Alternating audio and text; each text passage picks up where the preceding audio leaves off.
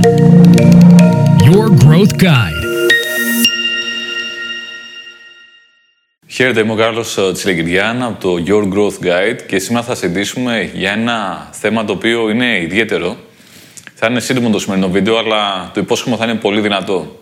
Πολλές φορές σκεφτόμαστε με ποιο τρόπο μπορούμε να κερδίσουμε παραπάνω χρήματα για να αποκτήσουμε παραπάνω αυθονία στην ε, ζωή.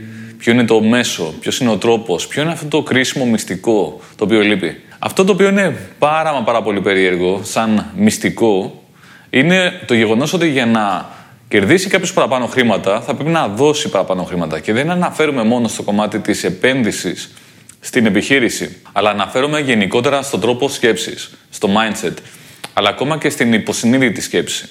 Τι εννοώ με αυτό; Αν θέλει κάποιος να βγάλει περισσότερα χρήματα, θα πρέπει να νιώθει ότι δεν υπάρχει έλλειψη. Δεν υπάρχει έλλειψη εκεί έξω. Ότι υπάρχει αυθονία. Ότι μπορεί να κερδίσει χρήματα με διάφορους τρόπους και ε, δεν είναι ότι αν δώσει χρήματα για κάποιο σκοπό θα του λείψουν αυτά τα χρήματα.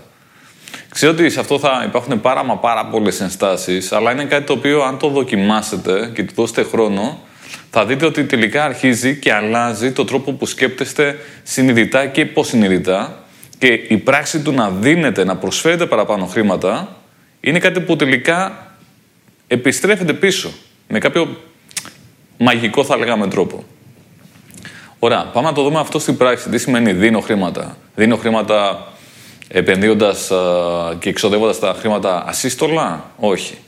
Αυτό που φαίνεται να ισχύει είναι το γεγονός ότι αν θέλουμε να κερδίσουμε παραπάνω χρήματα, καλό είναι για αρχή να προσφέρουμε για σκοπούς που είναι ε, αλτρουιστικοί. Δηλαδή να προσφέρουμε σε ε, κόζι, σε πράγματα τα οποία πραγματικά κάνουν καλό στο κοινωνικό σύνολο. Να κάνουμε δηλαδή μια δωρεά. Να δώσουμε χρήματα σε κάποιον, σε κάποιο σκοπό, χωρίς να περιμένουμε κάτι πίσω σαν αντάλλαγμα. Και αυτό είναι πάρα πολύ σημαντικό.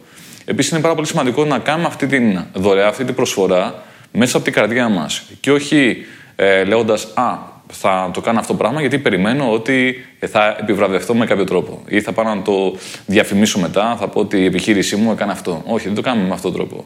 Αλλά το κάνουμε μέσα στην καρδιά μας γιατί θέλουμε πραγματικά να δώσουμε, να βοηθήσουμε. Άρα, ένας σημαντικός τρόπος για να δώσουμε χρήματα είναι να το κάνουμε μέσα από την καρδιά μας, μια δωρεά. Ο άλλος ε, πολύ σημαντικός τρόπος είναι να δώσουμε κάτι στον εαυτό μας, κάτι το οποίο εμείς επιθυμούμε. Μπορεί να είναι για παράδειγμα ε, κάτι το οποίο είναι υλικό, π.χ. να θέλουμε να αγοράσουμε κάποιο ε, δωράκι στον εαυτό μας.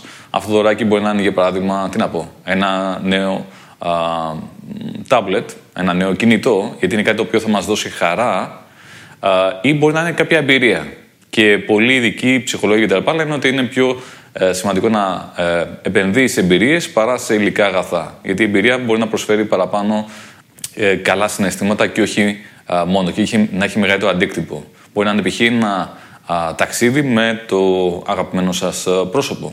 Οπότε το περίεργο μυστικό είναι ότι αν θέλει κάποιος να βγάλει παραπάνω χρήματα, θα πρέπει να δώσει παραπάνω χρήματα.